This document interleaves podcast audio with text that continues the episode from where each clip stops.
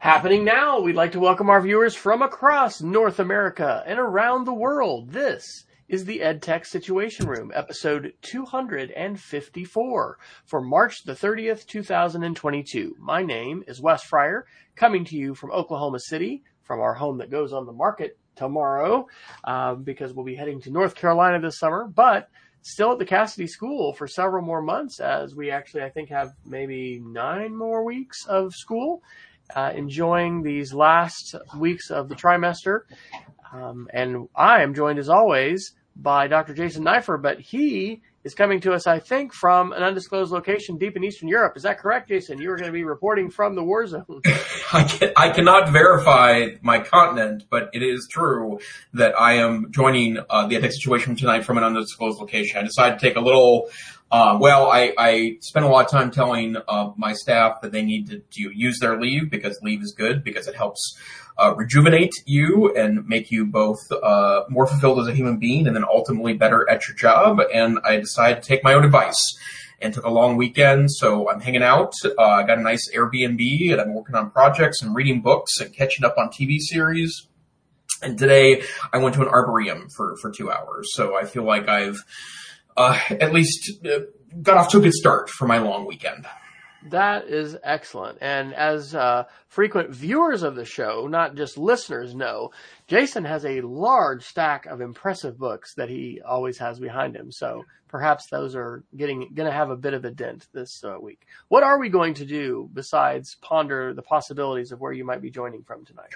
Well, Wes, we've spent the last seven days scouring the internet looking for information to share with uh, our listeners and viewers. And basically what we do is we take a look at headlines in the techosphere and kind of shoot them through the education prism and provide what we hope is a little bit of insight that maybe help you think about the different items uh, uh, maybe a little differently than you would otherwise. And this week, we, as we usually do, we will start off with some very techy news, Microsoft, Google, Apple news in the works. we have some various headlines from the last couple weeks regarding Russia and the Ukraine, some information about supply lines, um, and uh, some information, especially if you're planning around technology purchases, uh, our tech correction topic, which is ever so popular, uh, miscellaneous, and then we'll end our topics this week with our geeks of the week at the top of the hour.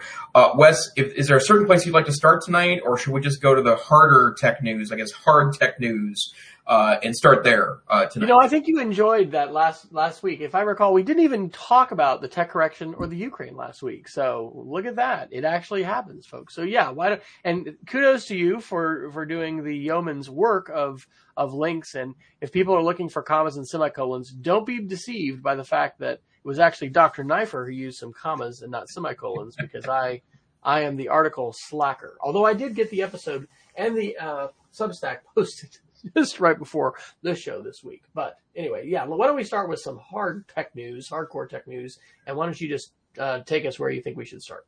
Okay, well, let's do a couple quick Microsoft articles, and um, uh, uh, we can start from there. Windows Central has an article from March 23rd that talks about Windows 11 verse 22H2, which would be the second half of 2022 version of Windows 11. And this confuses me just a little bit um, for some reasons I'll talk about in a moment. But there is a major update coming to the Windows 11 operating system. Um, its main focus is going to be continued polish, but there are also going to be some operating system enhancements, including things like app folders in the start menu, um, which I think will probably be welcome uh, for folks who are trying to navigate the new style start menu in Windows 11 um, drag and drop uh, onto the taskbar, so you can take documents and put them on their uh, uh, uh associated app in the the taskbar. Something that uh, was in Windows 10 and I believe in Windows 7 that magically disappeared in Windows 11.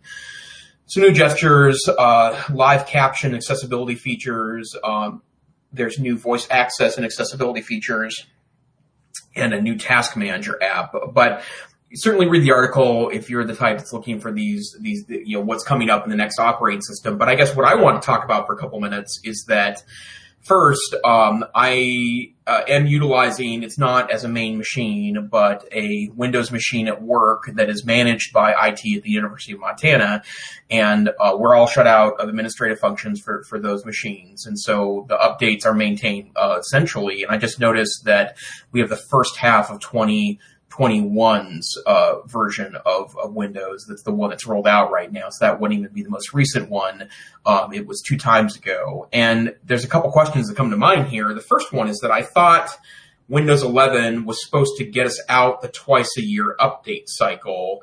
Um, and that that's the reason why they wanted to have a Windows 11, and then they would maybe do some updates, and then a couple years have Windows 12. So uh, that could be ignorance on my part honestly, I don't really understand the Windows strategy here. I do understand that one of the reasons why they wanted to move away from Windows 11, I'm sorry, Windows 10, was that it was uh, uh, serving a lot of very old machines that ran just fine on Windows 10.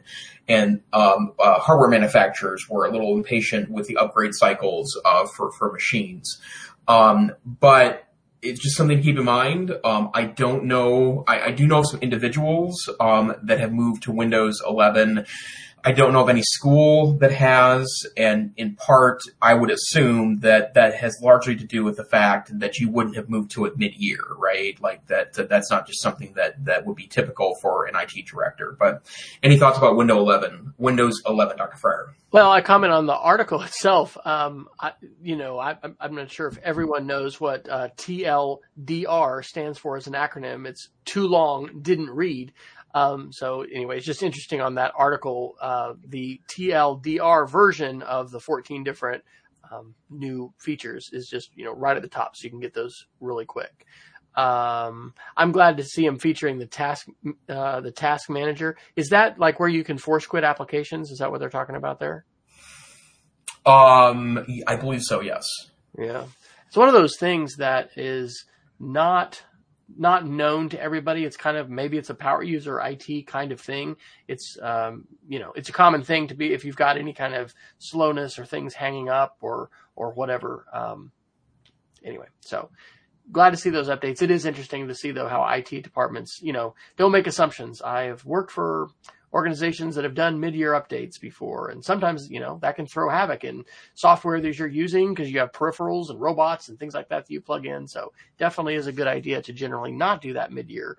Um, but of course, from the IT standpoint, it's really important to, um, you know, keep things updated from a security standpoint. So yeah, I'm, uh, I'm a little more distance from the Windows 11 world and fairly happy uh, doing that. But are you at all is there anything you're seeing using your the version of Windows 11, which you said is a couple versions old? Well, no, actually, it's Windows. Anything, 10. It's Windows 10 at work. Oh, it is so, not. Yeah, I don't. I don't know anyone. Two versions old. Yeah, yeah in fact, I don't know anyone that that has a wider rollout in any school. Um, and I know there's been some experimental laptops, and then I did experiment with Windows 11 on my Surface Book um, which wasn't technically supported, but had a fast i7 chip and then 16 gigs of RAM, uh, based on the way it was spec five years ago. So it, it runs it just fine. And I don't, I mean, I think the, it looks a little cartoony, but other than that, I, I thought it was perfectly, perfectly fine, uh, would be yeah. my review of it. I just, it just makes me curious to wonder how many schools are, you know, running Chrome OS versus Mac OS, iOS, um, win a, flavor of, of Windows these days. So I don't know. I haven't seen recent statistics. Is that something that NCCE does any surveys about as far as schools or not? Not that I know of as of late, but I would imagine that CoSN does uh, some work there, and that I think it'd be worth our time to look that up. Yep. Yep. All right. What else on the Microsoft front? Sure. There's another really interesting article here, and this is from The Verge on uh, March 25th. Um, uh, Monica Chin did a review of the Surface Laptop SE, and I believe that uh, the Surface Laptop SE is a school-only device. In fact, I can confirm from the article it is a school-only device available to schools. It uh, comes in different configurations, but uh, the reviewer picked up one for $329, and for $329, it came with a Celeron N4120 chip, 8 gigs of RAM, 120 gigabytes of, of eMMC storage. Um, it's a, a, a, it's a smaller laptop. It's 11.6 inches um, on the horizontal. Um, interestingly enough, it's still two and a half pounds though, which seems kind of heavy for a little 11 inch plastic laptop. Um, uh, a, kind of a typical UGG camera, um, Wi-Fi, etc. But the reason why this device is interesting is because it becomes with Windows 11s, which is Microsoft's uh, kind of Chrome OS alternative. And uh, I, I, guess the reason why I pointed out this article is because I believe this echoes what I've said several times over that, you know, I appreciate that Microsoft is trying to have a Chrome um, OS alternative here that's a little easier to manage. Um, the problem is, is that Windows runs slowly on even, uh, or on, on, on hardware. So when you have relatively modest hardware, the Chromebook is almost always going to be a better option uh, assuming you're you're somewhere within the Chrome uh, universe or Google universe, because it run, runs so much better on Svelte hardware. So basically, it's a little 11 inch laptop. They did note on here that uh, the white plastic uh, a keyboard stains easily, which means it's probably not um, necessarily a great choice for classrooms. I'm reminded of the white MacBook, uh, which I had one. This was 14, 15 years ago, um, and I loved it, but it was definitely a stain picker upper. Like it had a, a sheen of kind of gray stuff on it uh, that uh, kind of picked up over time. Um, but the important thing here is that the reviewer says that, you know, with the speed of Windows 11, remember, can't install, you know, regular apps on Windows 11s. You're stuck with a certain subset of apps that are available in the Microsoft store.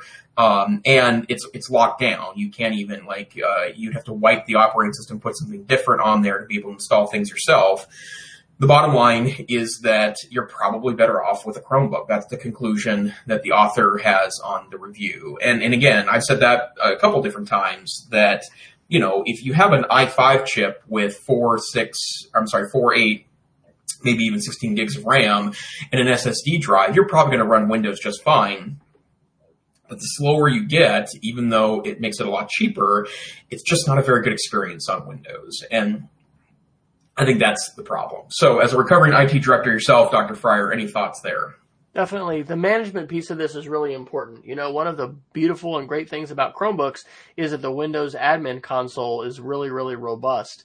And so they talk about, you know, having things locked down and, limiting apps and things like that. But, you know, that is certainly something that, that hopefully Microsoft is doing um, a lot of work. Um, you know, we're using Jamf as a mobile device management uh, tool on our um, iOS, iPad side, and then also on the on the Mac side.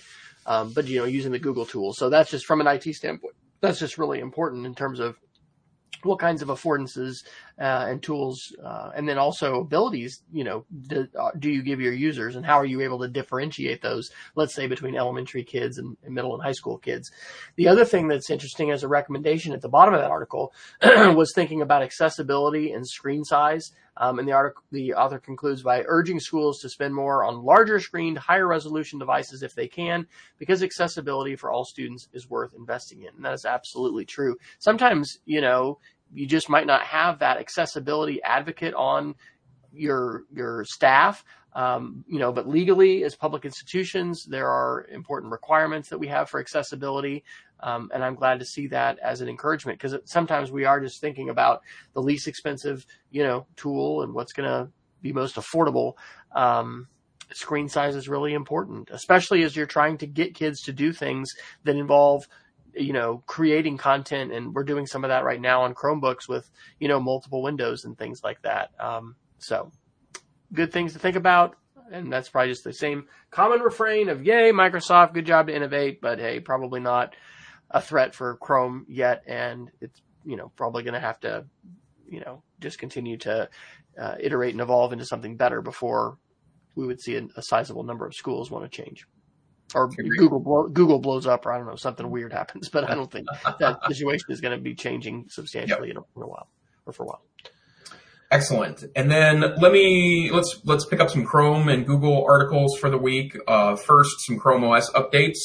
Um, and I can report something based on this uh, about Chromebook. Kevin Tofel's uh, Chrome OS blog uh, writes on, I believe it was March 25th, that, I'm sorry, March 24th, that there is something useful happening in the virtual desktops. And um, I am on a Chromebook right now. Um, I uh, as I uh, fled town for a week of wild contemplation, um, I did grab uh, a Chromebook and an external monitor. Uh, and what did you grab? Is it the Pixel or something else? Uh, no, I grabbed a, a Lenovo C630. uh, which is a large format uh, Chromebook that I picked up for a song on eBay uh, about a year ago. Uh, one of the things I love about about really nice Chromebooks is they tend to uh, they tend to sell for well below what they're worth on the used market because people think that because a lot of Chromebooks are low end and junky that they're not going to fetch a, a, very good price. So I have a wonderful setup right now, um, including my uh, Lenovo laptop. I have an external uh, Asus USB-C monitor, so I have a two monitor setup, and then I did bring um, a wireless keyboard and a uh, trackpad. Um, so I've got a, a, pretty good productivity setup here for some side projects I'm working on this weekend. But the point of my comment is that uh, uh, virtual desktops are about a year and a half old on the Chrome operating system, and I keep noticing that there is more and more um, uh, f- uh, features and functionality that are being added to it. Uh, for example, you can toggle now between uh, searching when you alt tab searching to switch between between applications. Uh, alt tab gives you the option of, of, of having all of the apps that are currently running on all desktops or all virtual desktops versus just being on your current desktop. And what's cool about that is that if you learn the keyboard commands, uh, or you use the mouse command, or you actually go into the interface and switch between the desktops, uh, you can kind of stay within one of those desktops and only do the open apps there. That means you can have, you know, uh, my home stuff here, my work stuff on another desktop, or this project here, and then my communication stuff on another desktop. It's really great. Um, what what Mr. Tofel is talking about is that there is something that they're working on right now that's called templates. And I don't think I fully understand templates. I read a couple articles on this this morning.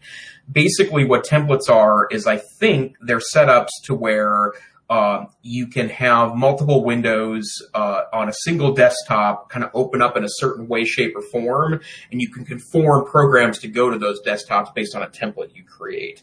Very like next gen advanced power user stuff. Um, but my point of this is that it is becoming more and more and more an advanced operating system, and they keep adding in more features and functionality that look a little more on what power users expect out of operating systems.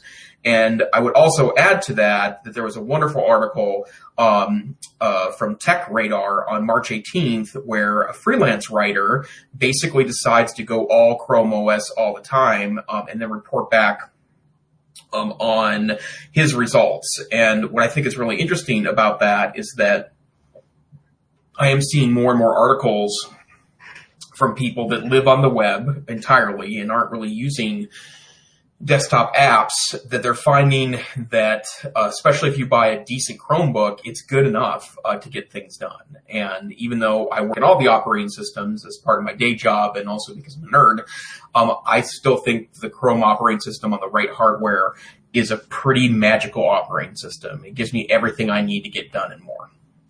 And that's why that virtual desktop thing is so so big, right? Because being able to use your Chromebook as a terminal and then access, you know, other operating systems, servers.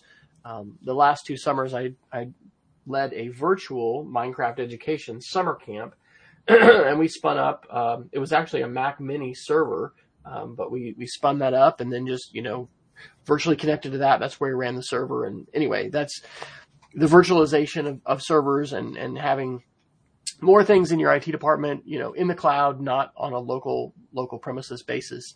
Um, I agree. I think that's something that that power users are looking for, and it's again just pretty interesting to see how the iteration continues um, and the you know the feature set continues to grow for Chrome.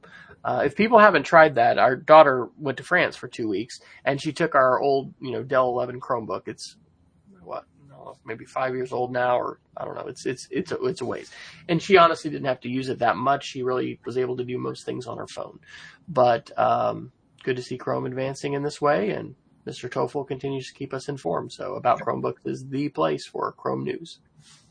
Um, and then one last article, uh, interesting piece of software that might be interesting for districts that are all in on Chromebook, but also have web apps, or I'm sorry, uh, Windows apps that need to be used.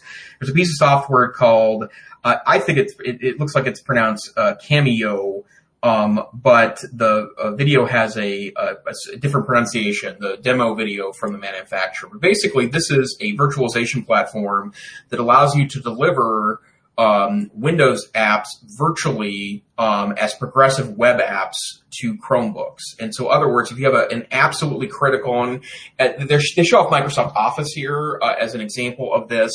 Um, I would imagine the more kind of Officey the apps are, you know, a specialized app for managing a scoreboard, for example, or uh, uh, you have a, a, special app that's required for your student information system, something along those lines. Although I can't imagine most of that hasn't, uh, at least in some way, migrated to the web.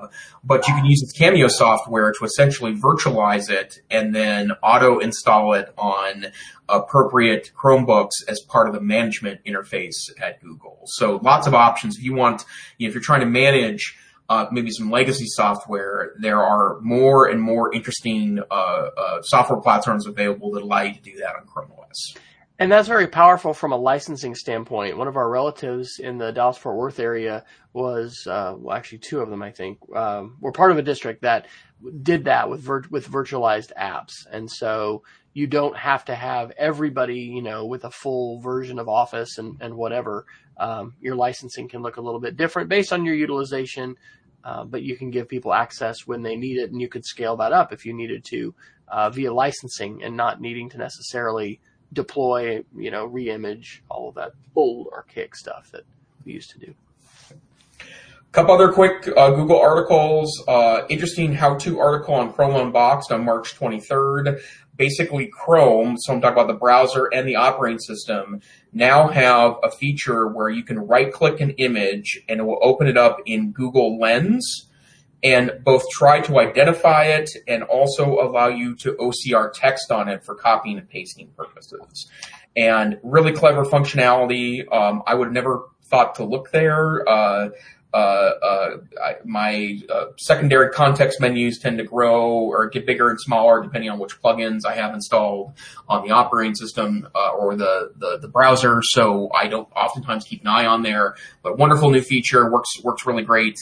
Uh, another new feature in oh please sir. have you done that on your iPhone and iPad much as far as being able to select text?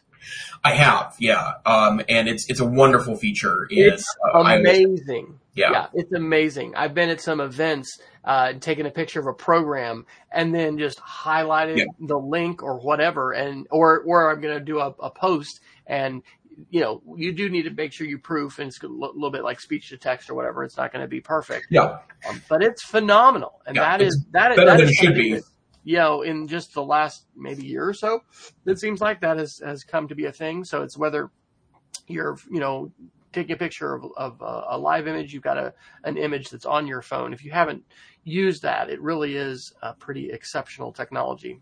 So good to see that coming to the Google world too.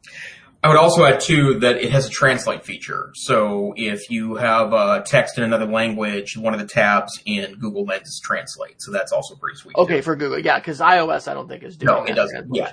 yeah, yeah. And then um, another new feature, uh, 9to5Google reports on March 25th that uh, Chrome now has a side panel for accessing bookmarks and the reading list.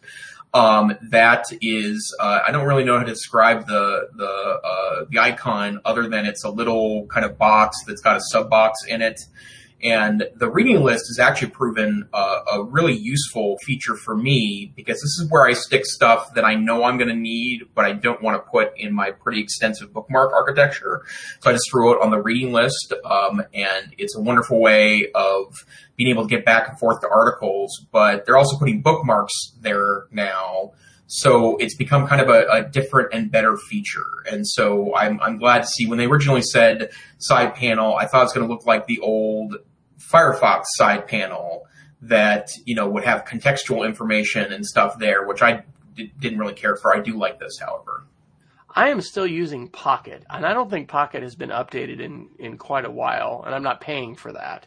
Um, but I'm pretty in, intrigued by that. Pocket, Pocket kind of similarly lets me throw stuff that I want to read later. It's nice that it strips off all the ads and yeah. distractions and, and things like that. I also like how it can read to you. Um, so it has yes. a little little button to to tap, and and that's all built in. There's not a you know pay for this extra. So what what are you doing for bookmarking these days? By the way, I just I just use the the natural Chrome bookmarks, and um, but I also I, it's really important to me that that is because of how much time I spend on, on web-based tools. That has to be really well thought through because it saves me so much time to have you know web bookmarks uh, in in that bookmark bar. So I do take the text out of a lot of them, so they turn just to icons, which is a, a I, I think I've I've talked about that pro tip here before. Yep, yep. It's really important, I think, to uh, uh, to organize your bookmarks, but um, I also have you know different ones on my different uh, browsers. So my personal one at home, uh, for example, has three EdTech situation rooms and uh, uh, links on it because I every Wednesday night I'm here and I know where to go with stuff.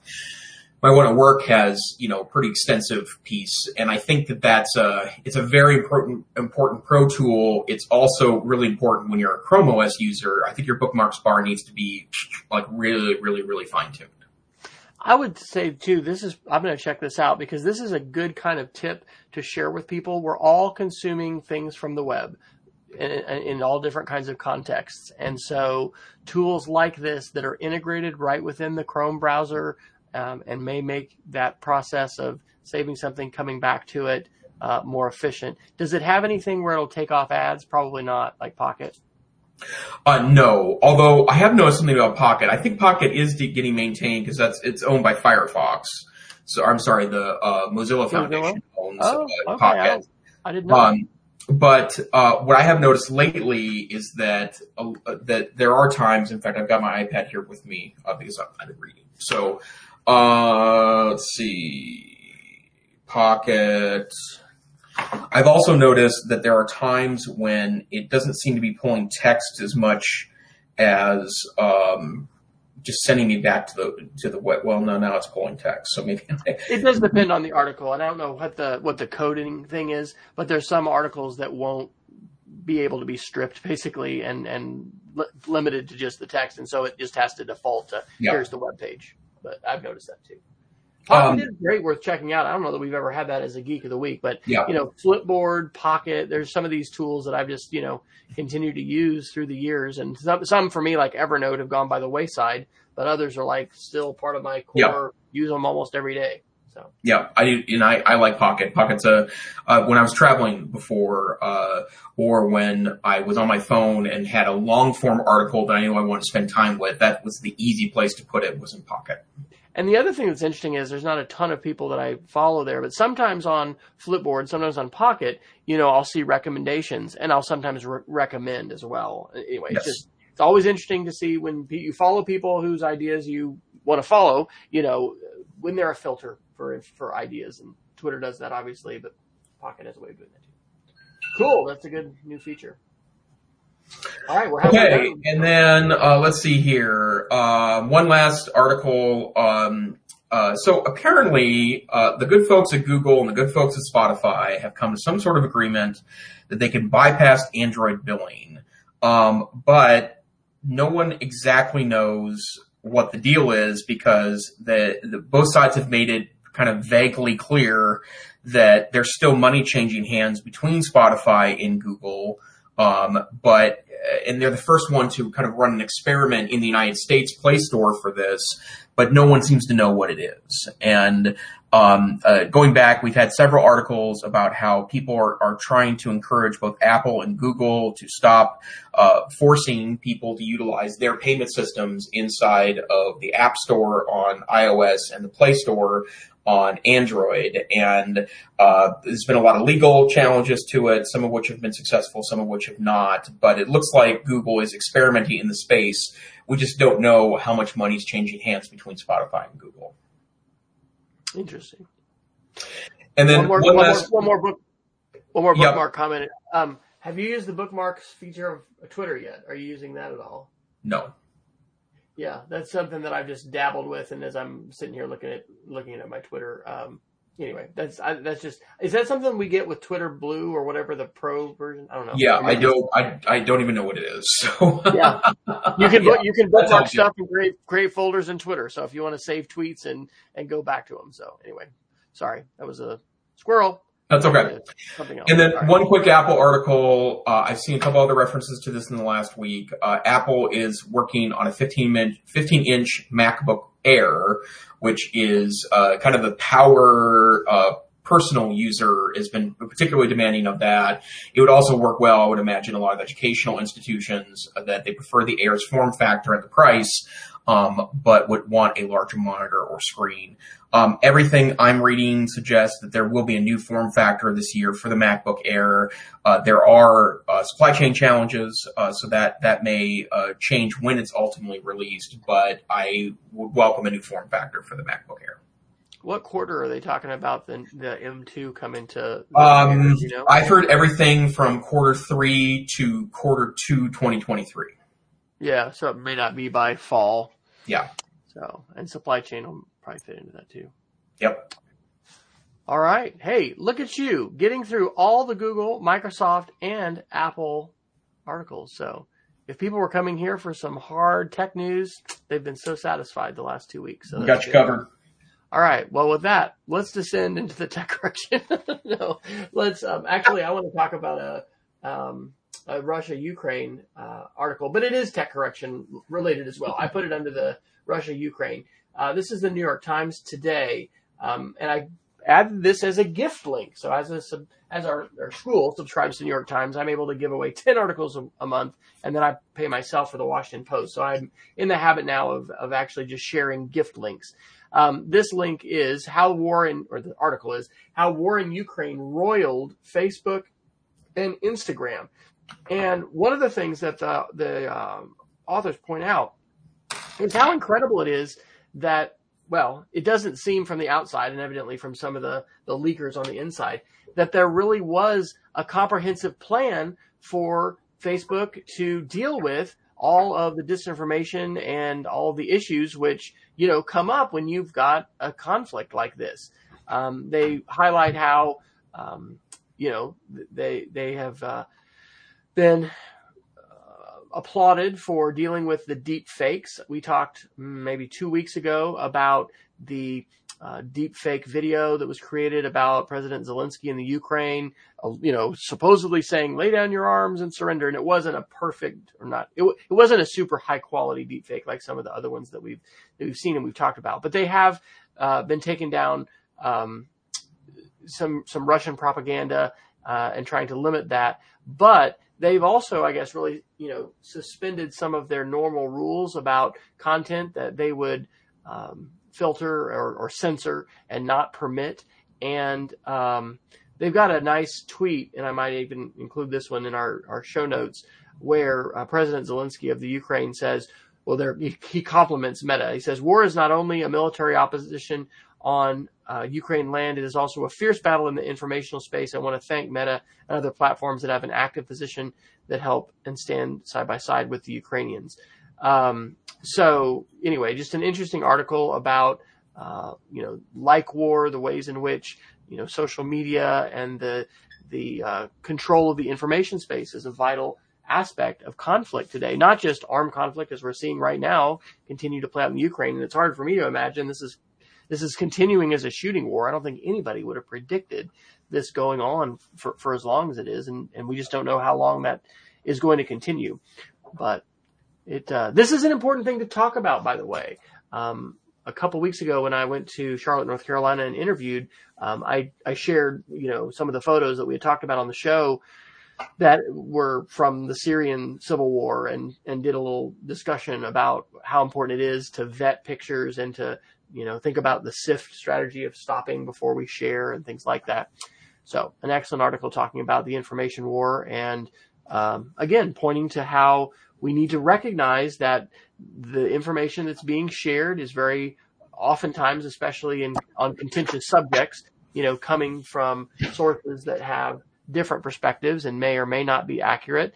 And it's a confusing, fractured, polluted environment that requires media literacy. And so these are these are good things to be talking about with our students. Are good things to be talking about with uh, family, friends, and others because we're all in the midst of this information.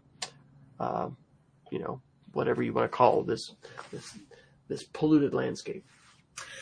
Then I want to mention an article um, that is also related to the Ukraine and Russian conflict. Uh, this is from the MIT Technology Review on March 17th. James Bell writes a pretty interesting uh, deep dive into what happens if the conflict between UK, Ukraine and Russia and the isolation that Russia's feeling uh, due to economic sanctions turns into some kind of splinter of the internet or the splinter net, as it's being uh, uh, uh termed in this particular article. And basically, the idea is is that um, you know, it's it's pretty hard to deny that we do have a, a worldwide connection to one another um, uh, via the internet. Uh, the internet is built to be uh, uh kind of survive even if parts of it disappear but there is some interesting uh, conversations going on of, of, of, what happens if basically Russia is cut uh, cut out from the outside world, either because uh, Russia decides to do something to get rid of any outside or conflicting information, um, where they have a, a very very close uh, a close hold on um, uh, a speech activity in the country of Russia itself, or if it's part of sanctions the United States and the world community decide to cut uh, Russia off from the internet as an economic sanction. And um, there a lot of uh, experts are brought into this con- this conversation, so I'd certainly suggest um, reading the article. But I also note that there are some interesting pieces here. The first one is. Um, what happens if uh, uh, someone else creates a splinter net that's just based on a whole new way of looking at the web, right? So it's not uh, TCP/IP and the other network protocols that have served us for you know 40 plus years now, but instead they adopt something new. And uh, how easy would it be to kind of join the internet together again post conflict should that happen? And experts say that's probably not uh, terrible because you know eventually we would create some way of uh, bridging the two and allow information to trade back and forth between the new that new uh, network and the old network. But a scarier scenario is actually that Russia's cut off not because they choose a different pro- set of protocols, but rather they take advantage of some of the decentralized nature of the internet and uh, put in different authorities that control things like DNS. So they they put alternative means of doing that, which could really mess up the entire internet if people take advantage of some of the the issues or some of the holes that could be created by uh, taking advantage of how the internet is secured in 2022.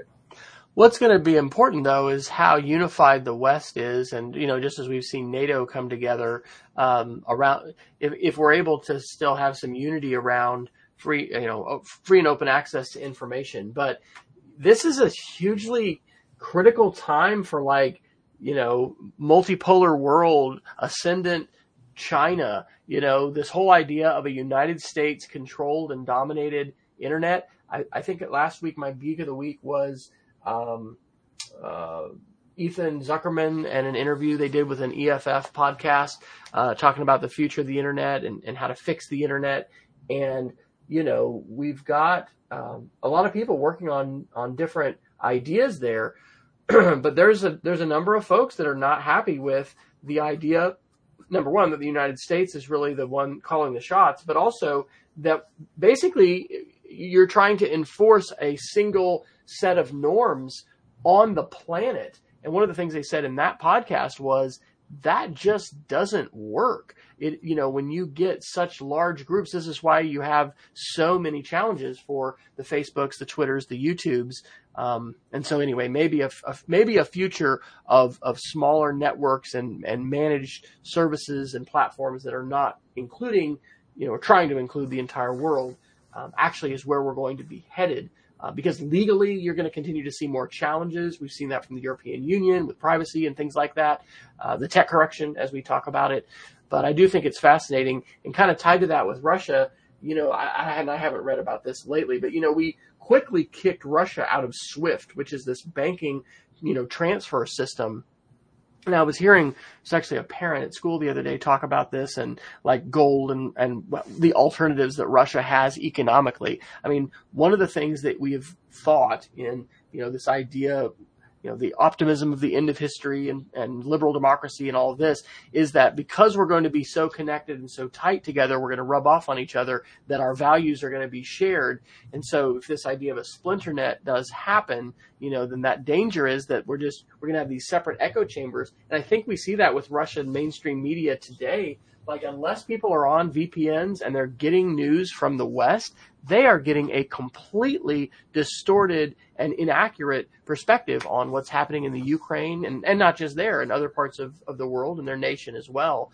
And it's really it, it's scary to think that this can happen. And Vladimir Putin, I think, has done more to shut down independent journalism in, in the last, you know, month since the Ukraine invasion has taken place than we've seen in my lifetime, I think. And so it is a, it's, it's a very sobering, uh, set of circumstances. And I'm glad for you to share that article because that definitely looks like one that's worth reading. But it's also important to not just oh the internet's going to die and it's all going to be bad. Like Ethan Zuckerman, um, the the folks at the EFF uh, and how to fix the internet. There's a lot of really really smart people uh, working on this and thinking about how can we leverage some of these really powerful positive aspects of network technologies, um, but maybe avoid or stop some of these other consequences that are happening, especially when things are so globalized. Um, and then you have things like Section 230 providing liability protection for companies and anyway, the, the, the, ways in which government regulation intersects with it. So pretty fascinating stuff. And I have seen some very positive articles. I think we shared some a couple weeks ago about people like joining like dating networks and other kinds of things to connect with Russians and have conversations about current events and try to, you know, get them uh, information. Um, so it, it remains to be seen if you know phones and all of the and computers all these these technologies can actually go uh, you know have a different standard and that can be something that would be so so large that it would threaten the, the internet as we see it. But definitely a good article to consider. Absolutely. Okay, well, it looks like we've got uh, about 15 or so minutes left uh, before we jump into our Geeks of the Week. Uh, uh should we? Let's see here. Let's do some. Uh, let's do some tech correction. I'll do a fast one, mainly because I have so few articles. Hey, I'll get all my articles in. Um, this is a Defense One article, but this is about Space Force. I, I think I might have mentioned on the show. My wife and I went to uh, NASA Johnson Center Space Center's annual conference. Uh, it's called the SEEC conference, the Space Exploration Educators Conference. Um, they hadn't had it face to face for two years, and it was absolutely fantastic didn't hear anything about Space Force. I wore a a T-shirt that I had for Space Force there, and people were like, "Oh, look at that!" Um, so this article from Defense One on um, the 28th of March uh, reports that Space Force is getting roughly a 40% increase in its budget. That's a huge, huge increase. Um, and so um, the things that Space Force is responsible for in terms of uh, you know, GPS monitoring all of the the um, the satellites that are that are in Earth orbit. Um, but then also, you know, how are we going to be able to defend our resources and have redundant systems in the case of of armed conflict? Uh, just just pretty fascinating. But that was an eye opening uh, statistic to see because you know I don't know you think of um, Eisenhower in the military industrial complex and talking about growth and everything else. But hey, space is a huge part of our lives today. It's one of the things that maybe tends to be more invisible. we talk about Starlink and some of these other things uh, fairly frequently. So, Space Force is is is growing. So it's going to be who knows? We could we could have a member of our family in Space Force uh, eventually. Um, there's a lot more, you know, young people, you know, young and old that are that are serving there. So that was the only miscellaneous article that we had. well, sure. Uh, let's deal with a couple tech correction articles. And this one may actually take us a little bit here. A really interesting article from Mitchell Clark in The Verge on March 2nd. He talks about how TikTok is facing investigation to its impact on young people's mental health. And there are a lot of state attorney generals right now that are concerned for the safety and well-being of children. Now, I have to say that it's hard not to read a little bit of politics into this, in part because it's the same language being used in other more hot button subjects uh, uh, that a lot of uh, state uh, state attorneys general are working on right now. So I, you know, who knows where, where this is going to ultimately go. I do think the core of the uh, the, the, question of whether TikTok has uh, posed a unique threat to to the mental health of kids, I think is worthy of some discussion and one of the things that I will tell you, um, I've been on TikTok since roughly month four of the pandemic, and I like TikTok. TikTok is a really interesting way to spend some time. And I will also tell you it is a time vampire. So it uh, kind of sucks the minutes out of the hour. And um, I have, you know, sat down with a glass of red wine before uh, and open up a little TikTok, and it, suddenly an hour has just or evaporated. Like it was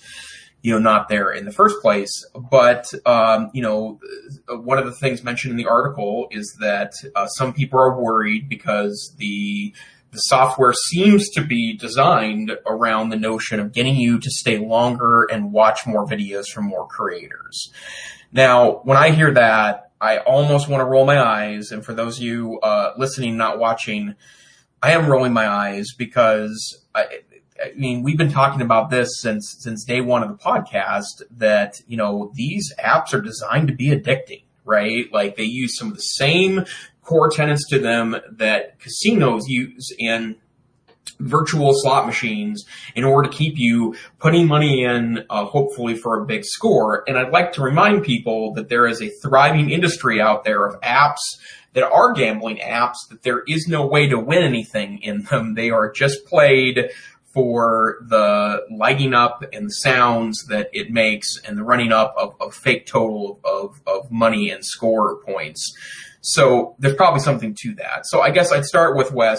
I know that you've you've been on TikTok, but it's not a regular app for you. Is that is that fair to say?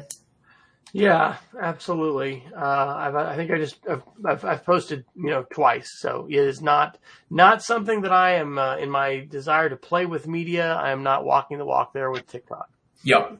So, um, and, and I guess that, I mean, you know, based on my own experience, I would agree with the notion that the algorithm seems very, very highly uh, attuned. And whenever I go to my For You page, which is the first page that pops up and it shows you creators, some of which you may already follow, and most of which you don't, that it thinks you're going to like. And it's usually a pretty accurate experience for me. Um, and if I spend time on the For You page, I inevitably add four or five people to those that I'm following because they, they kind of nailed it. And, and we've talked about some of the stuff is, is a little embarrassing, so I'm not going to tell you how, how good it is, uh, at, uh, uh, the logarithmic part, but the stuff that's, it's, it's not a surprise at all Cast Iron TikTok, which is uh, Cast Iron Aficionados, of which I am one.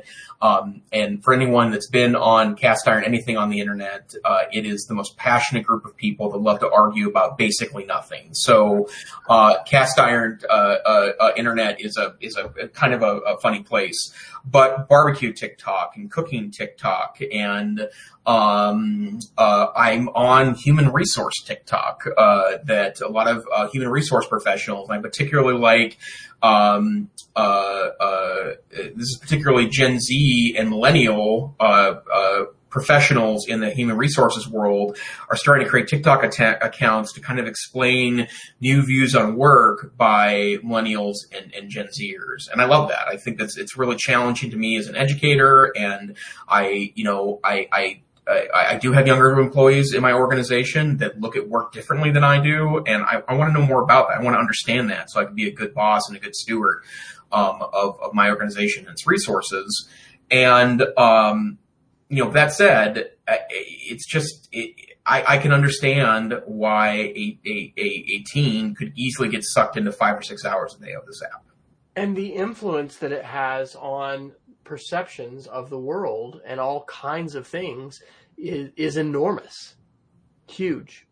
Yep. Uh, to your point about you know seeing this being politicized, I actually just dropped this this article link in. This came from um, the uh, author James Bell that we had just quoted for one of the other articles. Uh, this is a Washington Post exclusive from today, March 30th, Facebook paid uh, GOP re- Republican firm to malign TikTok. The firm targeted Victory pushed local operatives across the country to boost messages, calling TikTok a threat to American children. Quote, the dream would be to get stories with headlines like From Dances to Danger, one campaign director said. So you know, um, during the Trump presidency, we talked about how it was kind of hard in some cases to separate politics from just straight up security when it came to things like concerns over you know, TikTok over uh, Chinese technology and firms. Um, we've seen different entities ban uh, Huawei. Uh, and and then uh, well, actually, I don't know if we talked about it. we didn't. Kaspersky got put on a, a, list this last week, I think, as a Russian firm to say no, no one should be working with Kaspersky at all. Um, anyway, this article is just fascinating, talking about the different layers of this because I talked to my kids about TikTok today, and we talked about the fact that it's Chinese owned. We're watching parts of a wonderful 2019 YouTube series called The Age of AI that is um, narrated by Robert Downey Jr. and it's just absolutely fantastic. Anyway, TikTok is not a social media company, right? It's an AI company, and so the more we have people put in video, uh, and the more we watch it, and the more data that it collects, you know, the more their company benefits. They're pretty ingenious in figuring that out. So anyway, I thought that article was kind of was was again eye opening, thinking about the layers here because there certainly are all kinds of politics at play with the tech correction. The companies that see a benefit to trying to bring down the big dogs, bring down Facebook, bring down you know Google. That kind of thing from just like a business competition side. Um, but then you've also got you know political cards that are being played and we've you know certainly sometimes we see politicians grandstanding on issues about internet safety and things that are important but they may be doing that for more political reasons than you know sincere reasons to try and change the underlying technologies or regulations that affect you know what's happening on the ground. So but you continue to encourage me dr Neiffer, to check out TikTok and I've been I've been doing more stories actually on Facebook and Instagram um, like just in the last week, I've gotten like over a hundred likes, you know, just on like, here's the grill, you know, here's, here's the poppers, uh, on the grill. People like that stuff, you know? So anyway, it's interesting how it is good to play with this stuff and to kind of dabble with it and see. And yes, I'm sure there are, there are many hours. That's probably one of the things I'm not totally, you know, excited about is, oh yes, I'd love to spend hours, you know, scroll, death scrolling through TikTok. So, but I probably should know a little bit more about it than I do. Any other tech correction articles that you'd like to address here as we near the end? Yeah, one quick one, and um, this is more or less kind of an information uh, for you version. There's two two articles I'd refer you to. One of them is the New York Times on February 23rd, uh, with uh, with fed up Google, um, fed up with Google. Um, I think I mixed up those words there. Conspiracy theorists turned to DuckDuckGo, and then Recode had a, an article about a month later. This is from uh, March 16th last week.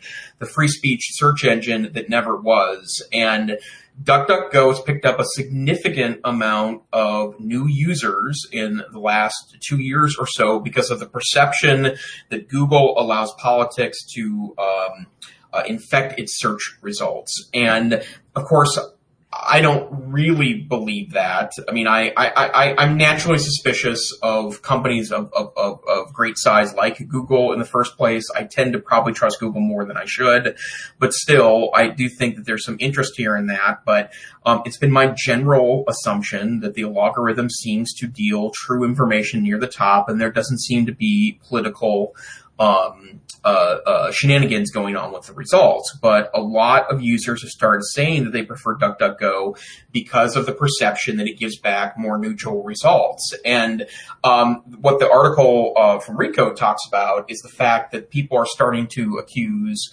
DuckDuckGo of, of, of being part of the grain conspiracy because their search results are not preferring uh, information that that is clearly wrong or intended to or or, or is actually uh, or misinformation. And um, I, I think it's funny because that becomes a bit of a self-fulfilling prophecy if you assumed that, you know, every website is eventually sucked into some grand conspiracy about information.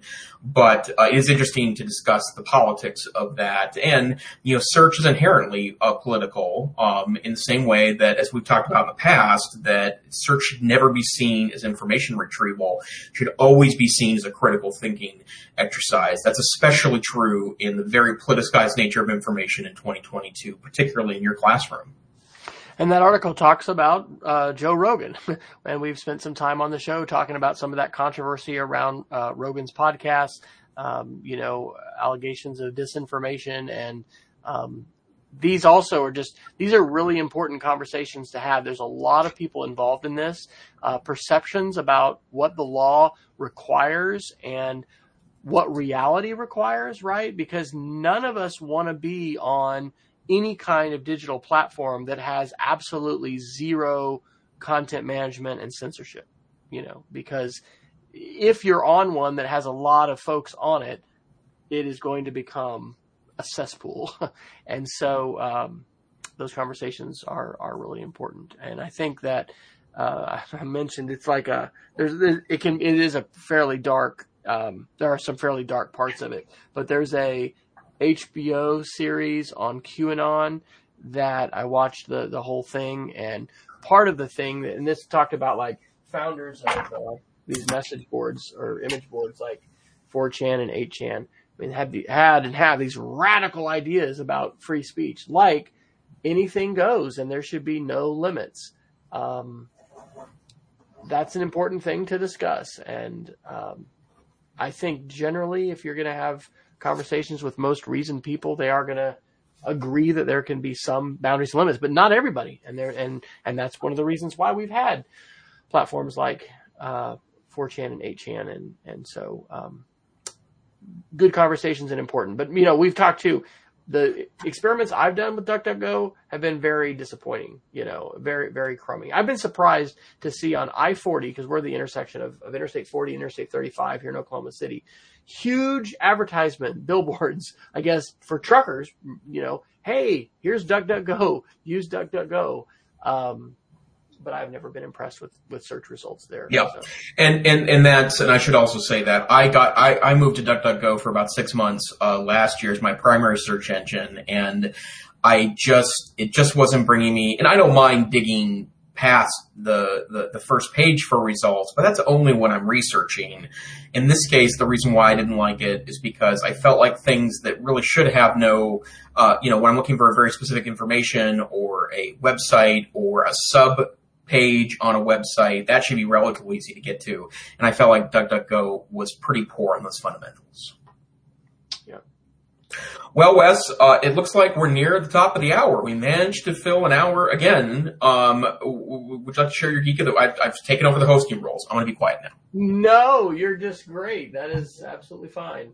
Sure. Um, I'm going to just do one geek of the week. So, uh, Ezra Klein uh, has the Ezra Klein Show podcast, and he's part of the New York Times now. this was an absolutely fascinating um, interview with Margaret Atwood, and I have not read any of Margaret Atwood's uh, books, and I've not um, seen any of the, the movies that have been, you know, based on her books. Uh, but the title of this episode is um, Margaret Atwood on stories, deception, and the Bible. And uh, she is such an wonderful student of history, talking about utopias, dystopias, storytelling, um, but also democracy and governance, uh, the roles in which uh, fiction and media and the stories that we tell and the stories that we consume shape our desires for public policy. It's just really wide ranging and touching on some all kinds of stuff. And it's fantastic. In fact, I may listen to it again. It was really, really excellent. And then what, just Ezra Klein, I, you know, I have like over a hundred podcasts on my Pocket Cast channel and I don't even listen to a tiny fraction of those. Uh, but his is frequently one that I will check out and he just has some great interviews. And he asks people, by the way, at the end of every show, like three books, I think that they recommend or that change their lives. They recommend. That's always awesome too. That's great. How about you, sir? And this is just a reminder, um, the NCCE virtual conference, which is uh, in April, early bird pricing ends tomorrow, March 31st. Uh, go to ncce.org for more information. And I think uh, wonderful sessions, uh, lots of great topics from great people from across the United States and elsewhere, uh, ncce.org. And I think we've mentioned on the show before because uh, we were at one point I was thinking about maybe trying to get out there, but this was going to be a live face to face event, and then because of COVID, uh, needed to go virtual again. So, in some of the ironies that we see happening with technology, you know, in some cases when things have to change, they end up opening more doors than they would might have offered before, and the fact that anybody can attend NCCE now virtually is a pretty awesome thing. And I always uh, appreciate Dr. Knight for coming out with some new stuff, and this is usually his time to do that. So that's gonna those are gonna be great. And of course, many of these are recorded, and you know you can consume those on your own schedule as well. So yep. All right. Well, this has been episode 254. Uh, we want to encourage you to visit our website, EdTechSR, where you can download small MP3 versions of our show as well as little compressed audio versions. But of course, we're on YouTube, we're on Facebook, we have our Substack, which is not being sent out on a very regular schedule, but we're trying to get that out uh, at least before the next show comes out. And that's a way to get the show notes that we talk about and those that we do not talk about. So please follow us on Twitter. Uh, reach out to us. Let us know if there's something that we talked about that you used, if there's something that you have a question about. Um, we actually, I mean, this is honestly pretty much just Jason and I getting together every week and talking. So it's fun. Um, I noticed that our, you know, our subscribers are creeping up. I think we're what, 200 and, um, or no, 200, uh, 625, 621 now on Twitter. Um, so anyway, you know, share, share the podcast, let other people know about it, write a review. We don't say that very often, but all of that kind of stuff helps, um, because we love learning and we love the tech news and we find it to be very rewarding to have a chance to reflect on these things and talk about it. And we appreciate you joining us if you have connected. So until next time, we encourage you to stay savvy, stay safe, and uh, keep sharing your knowledge and your learning in the ways that you can on the platforms that you use. We'll see you next time. Good night.